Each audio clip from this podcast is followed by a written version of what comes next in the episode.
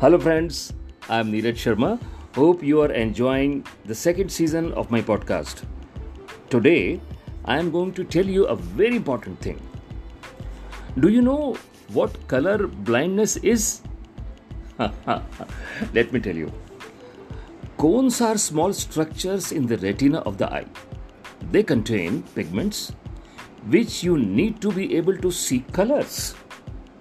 Colorblind people have difficulty in making out the difference between red, green, and yellow, or between blue, green, and yellow. Most colorblind people are ignorant of their problem until it is demonstrated to them by means of a special test.